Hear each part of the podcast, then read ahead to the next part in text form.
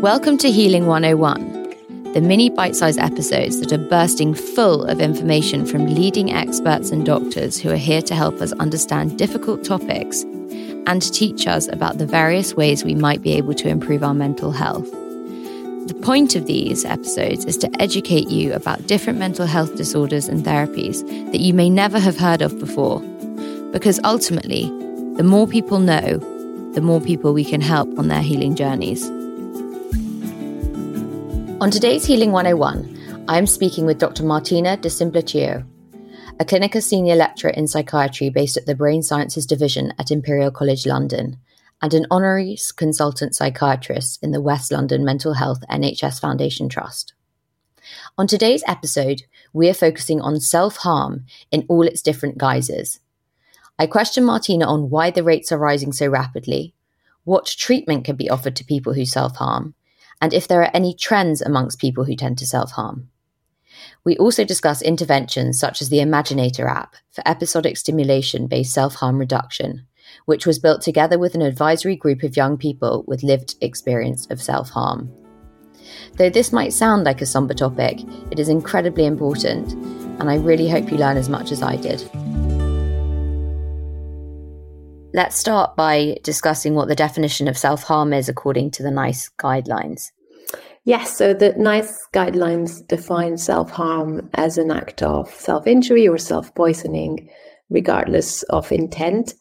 I think that the regardless of intent part of the definition is important in terms of basically saying that it's not always easy to describe accurately why one is engaging in self harm and it reflects what people with lived experience say that there might be a number of reasons and intents and motives. And sometimes it's a bit of a grey area. So you're saying that it's not necessarily to inflict harm on yourself, it might be to numb an emotion, for example. Yes, and, and also as clinicians, we, we sort of want to know, you know, for example, how much of it might be also to end one's life and what we learn from, again, from those who have lived experiences that can vary. And again, sometimes it's, there might be an, an intent to end one life very clearly, and sometimes very clearly not. But many times it's a bit of a mix. So, if someone is feeling suicidal, do you think they're likely to be self harming as well? Not necessarily, but we know that self harm is one of the main risk factors for both feeling suicidal and then potentially trying to end one's life.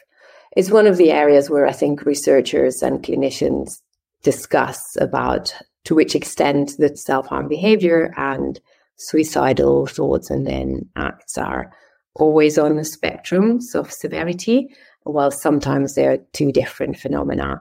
And it's probably a bit of both because for some people it will be on a spectrum of severity, but for other people there will be two very different experiences. According to the research so far, what is the function of self-harming? I mean, what is what is it addressing the behavior or trying to address?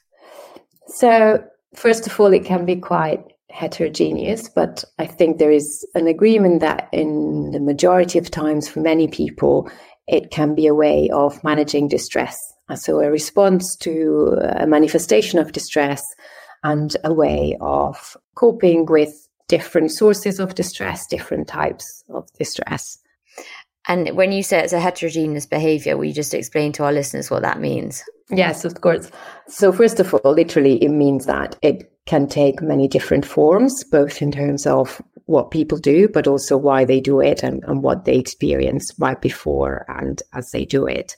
So, for example, as, as you already mentioned, sometimes it's a way of trying to regulate very acute negative emotions. So it can be stress, it can be feeling overwhelmed, but sometimes it can be a way to feel something. If someone is feeling very numb or detached, you can bring them back to at least feeling something. And some people describe it has also an element of perhaps adrenaline or excitement or feeling something positive. So, in, in that respect, we would say it's very heterogeneous and different for different people.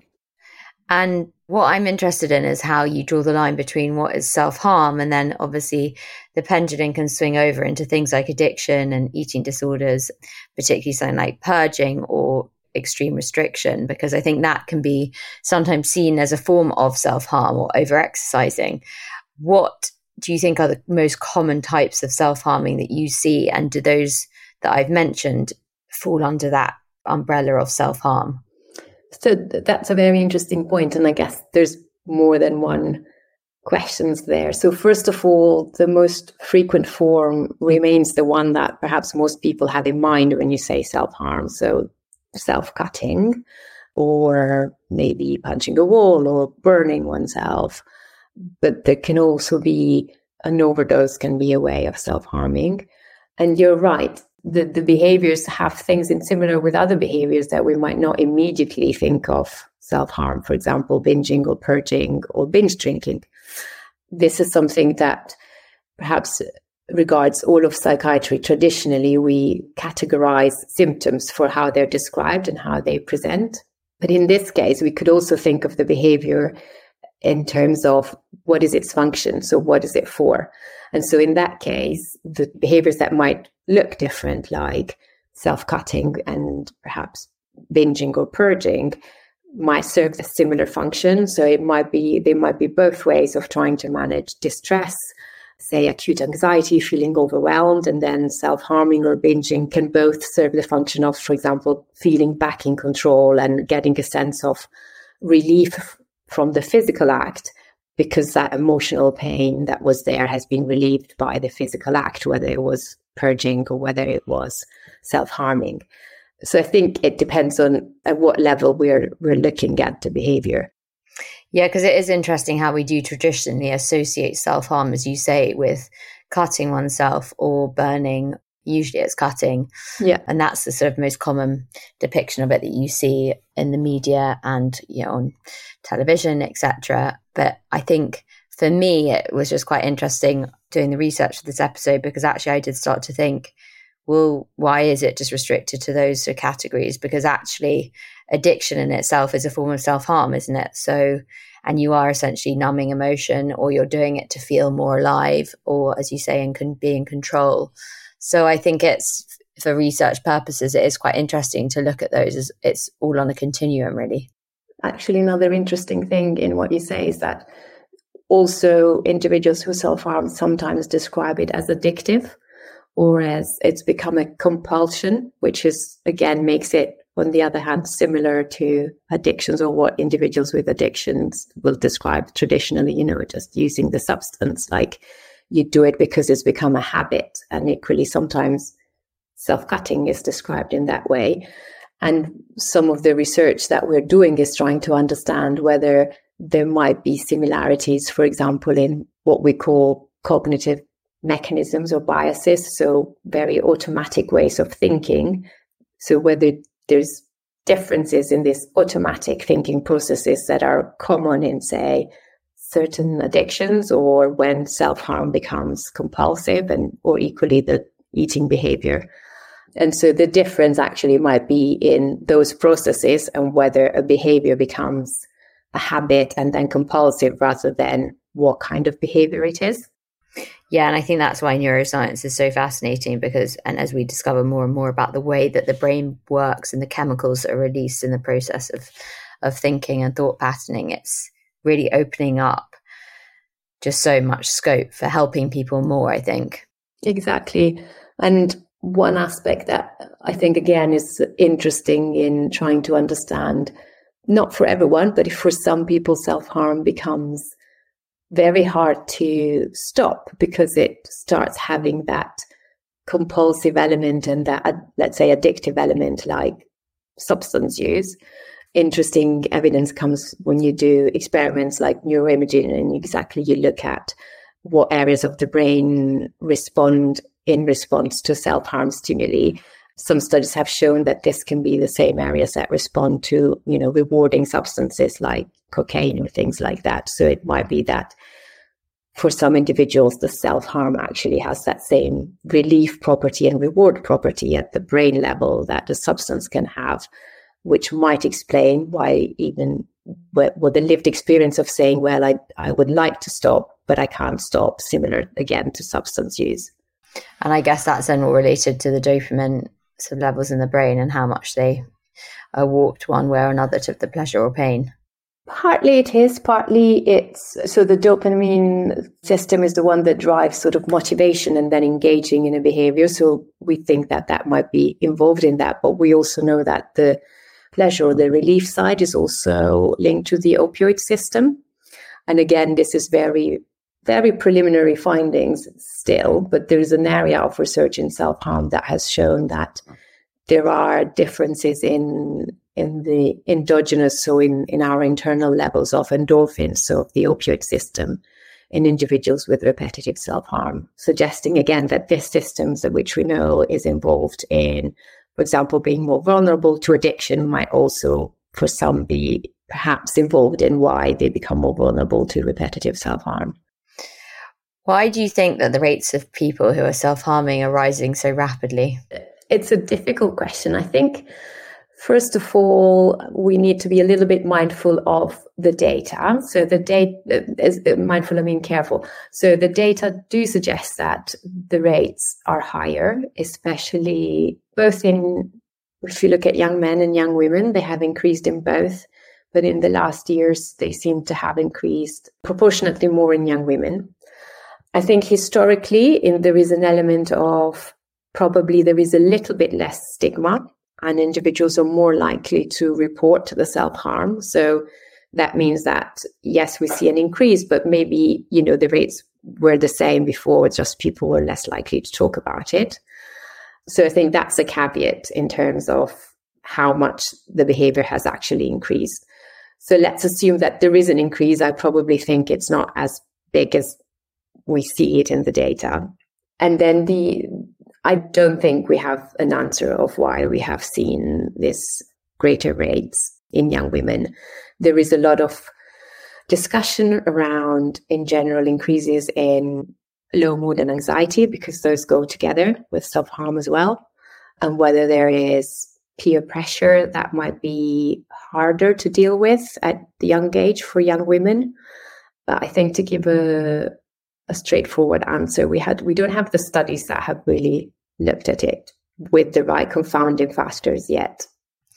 It struck me as you were speaking. I mean, do you think that it's contagious self harm? Do you see that if one person, for example, in a school class starts self harming, I mean, I know that often it's they try to hide it, but within friendship groups, it can become quite hard to hide, especially if you're cutting yourself. I mean, people do try to conceal it and do it in places which you can't necessarily see or aren't on a public show. But do you think it is a phenomenon that's contagious? There has been research that has shown that actually, particularly in clinical groups. So, say on a ward, on an inpatient ward, if it seems to, for example, if it happens, and then it can be this contagion effect. And, and I think something that's been done also in adolescents, some studies in adolescents, not in clinical samples. So there might be that element. And I guess what we don't know is to which extent it can then become something that persists. If we look at the numbers over time, one in five young people who say they self harm, and if you ask them again after five years, one in five will still be self harming. So that kind of tells us two things that first of all, there is, you know, a relevant number for whom it becomes repetitive, and we really need to be able to support those. But there's also for a majority, it seems to be a behavior that in some way becomes self-limiting and perhaps has an exploratory function, or maybe as in the, when we see this contagion, it can be something that people try out or explore for similar reasons like distress or managing emotions, but not for everybody. It will become something that persists. And I think that's really, as a clinician, as a researcher, I think that's the aspect that we would really want to be able to predict and understand more. So, for whom does it continue, basically? Hurt to Healing has partnered with Brown Advisory to bring you this podcast. Brown Advisory, a global investment management firm, is passionate about raising awareness of mental health challenges in order to help people thrive in an ever changing world. A big thank you to Brown Advisory for supporting my mission. Is it more common for men or women to self harm? So the data suggests is more common for young women. For the majority, you might have even like a 10% difference. So around 8 to 10% of young men under the age of 25 report having self harmed once, and instead it can go between 20 and 25% for young women. Now, again, there have been some surveys where instead the prevalence was similar.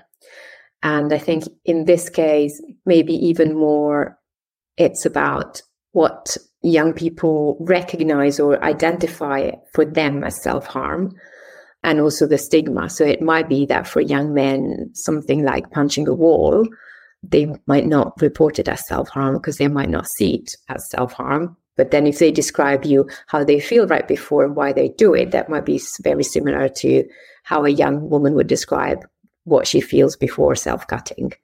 Uh, so there might be a reporting bias there. And there might also, I think there's more stigma for young men to report that they're self harming. So they might not be aware that they do it. And if they're aware they do it, they might be more, more reluctant to say so. So again, I would expect that the real data isn't as different as we see between young men and young women. And as you say, because it's such a heterogeneous behavior, it does make it quite hard to treat. But what is the treatment for people who are self harming? So we know that psychological therapies that address the self harm as well are helpful and work. So, for example, the ones that have definitely been replicated enough to have strong evidence is a therapy called DBT, dialectical behavioral therapy, which is a form of therapy that comes from CBT, cognitive behavioral therapy, that more people might be familiar with. It's often done both in group and individually. It consists of learning ways of, for example, managing distress. So, what's called distress tolerance, or developing different coping strategies for regulating emotions, working around interpersonal relationships. So, we know that this therapy works, but it's a very quite long and intensive therapy. And it might also be something that isn't needed for everyone we really need to find also other therapies that might be shorter and more effective and more scalable for everyone who might need support who self harms. Some research has shown that also some forms of CBT are helpful, and common medication like antidepressant really doesn't have evidence in terms of reducing self harm. Who do you think are, are, the most vulnerable, and can you identify trends amongst people that you see who are self harming? And do they tend to display certain character traits, or is it too early to tell at the moment? So we know that, for example, if you also have low mood depression, if you also misuse substances, you're more likely to repeat the self harm. Although the self harm is more likely to become repetitive. And then we know that, for example, certain traits or or experiences are associated with self harm. So this can be experiences of trauma, traits like thinking in black and white, being perfectionist, struggling to problem solve, and also experiences like feeling very isolated, feeling like you're a burden to others are more likely to be linked with self harm. So it's both maybe having other mental health disorders, but also just certain psychological traits or psychological experiences or life events like trauma events. And some people, I think, sometimes think that it's a cry for attention. Do you agree with that? I mean, the data speak for themselves in disagreeing with that. It's, there is a very famous uh, among researchers model, which is called the iceberg model. And what that means is that if you look at the percentages of people who self harm and who attend, for example, A&E or clinical services and who disclose it to someone, they're the tip of the iceberg that we see outside, but the majority will not disclose. So that's the difference that you capture if you look at those who ask for help. And then if you look, say, at anonymous surveys, and you will pick up many, many more people who have never come to the attention of, say, a doctor or a psychologist, but will disclose having self harmed. So I think that there the data clearly say that it's not a cry for attention in the sense of like perhaps a bit pejorative attention seeking sometimes for some individuals, it can be the only way they have learned to ask for help. That's a distinction, saying that it, it's a way of asking for help or of manifesting distress, and some people haven't found any other way to do it. Is different than saying attention seeking. What advice do you have for people who are listening and who are suffering with self harming tendencies? First of all, do ask for help often young people say that they will get help or that they will trust asking friends, family, teachers, and perhaps even if the burden of this shouldn't necessarily be on friends or family teachers, maybe they can facilitate then asking help to other professionals. From my experience working with young people who self harm, I find that something that they find helpful is sometimes even just understanding why it happens it makes them help make sense of it and makes them feel like it's not like they're doing something wrong, but this comes from somewhere. But what I do, so I, I use an intervention that is based on cognitive behavioral therapy. And what we do there is what we would call a formulation. What that means is understanding what happens before, what's the behavior for, what happens next. So identifying, you know, the emotions that I have before the thoughts, why you do it, it really, what are the triggers can really help make sense of it. And so a professional can help even just doing that. And then they can help identifying and trying to figure out an individual's own way of trying a different way of trying to manage those emotions or difficult situations. And I acknowledge that sometimes there might be a lot more happening in the young person's life. So I don't want to you know, minimize that this is enough, but it, it usually is a good start. I mean, it's really to go and speak to someone and to get help and to yeah. explore what is underneath the desire to self harm. Yeah. And for parents or friends, as you say, teachers, who I think play a really vital role, what can they do to support someone who's self harming? So, learning from what young people have taught me, they would say, first of all, listen be, you know, open, don't be scared. Don't try, and this is really hard for maybe a parent, don't try to fix it straight away. Don't try to fix it and problem solve straight away. Give the young person space to perhaps slowly in a conversation understand together where this comes from, what is it that they're feeling, why they're doing this. And that will establish a trust and will make the young person feel heard and slowly more understood. And that I think will be the basis to then suggest maybe going to ask for help or or together initially, maybe even trying to problem solve. But it's a strong pull to try and help fix it and solve it. And while it's hard, I think that can sometimes be unhelpful. So, Martina, I'd love to just briefly touch on your research and what you're doing. So, will you tell us about the Imaginator app that you've developed and how it works? Yeah. So, as I mentioned, I work in trying to develop new psychological therapies based on CBT. And the type of technique that I'm interested in is working with what we call mental imagery. So that means using visualization and thinking in your mind's eye, picturing things. And that is because we know that if you picture things, if you visualize something rather than thinking just in words, that can have a much stronger emotional power. So if you, you know, imagine something exciting that you're looking forward to in a very vivid way, you might already feel in your body getting excited. But equally, if if you picture a very negative memory, that can pull you down. And but also people might be familiar, I don't know, with sports psychology. Uh, often athletes picture, you know, how to achieve their best shot or their best jump. And that helps them both with motivation, but also with planning the behavior. So in Imaginator, we're trying to use this power of mental imagery, of visualizing, to help young people make a visual plan, what we call their imagery plan of doing something more helpful as an alternative to self harming and that is also because we know that often when when you have the urge to self-harm you experience images of self-harm in your mind. And so we instead we want to kind of train the opposite. Okay what about using the power of mental imagery but to do something that will be more helpful? The Imaginator intervention has three sessions with psychologists that help you develop this mental imagery plan and to really try and learn how to use imagery in a helpful way. And then we co designed with young people with lived experience of self harm an app, which is the Imaginator app. And the idea is that the app works together with the therapy sessions.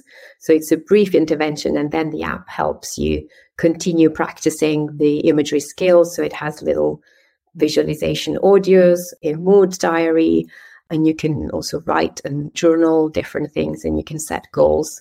So the idea is that it kind of becomes a bit of a self help tool as well that the young person can keep using after the therapy has finished.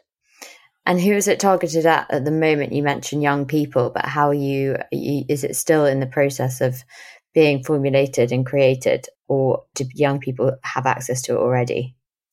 The target is young people 13 to 25, and we have just finished a second pilot of it because it takes quite a number of iterations to get to a, a minimally engaging app, to put it this way. Uh, so we've just finished a second pilot, a research study. So it's not an app that is sort of yet available on the app stores. We have the evidence from two pilot studies that we've done is that it's helpful. So we have shown that young people who received the Imaginator intervention reduced their self harm behavior, but we need to run a bigger trial to be able to kind of fully say that this is sort of better than, in a way, doing nothing uh, or just time passing. That's how you measure the efficacy of interventions. But hopefully, it might become, as we do that, because there is a high need in schools and in services, we will also be trying to roll it out at the same time as we do the next research trial.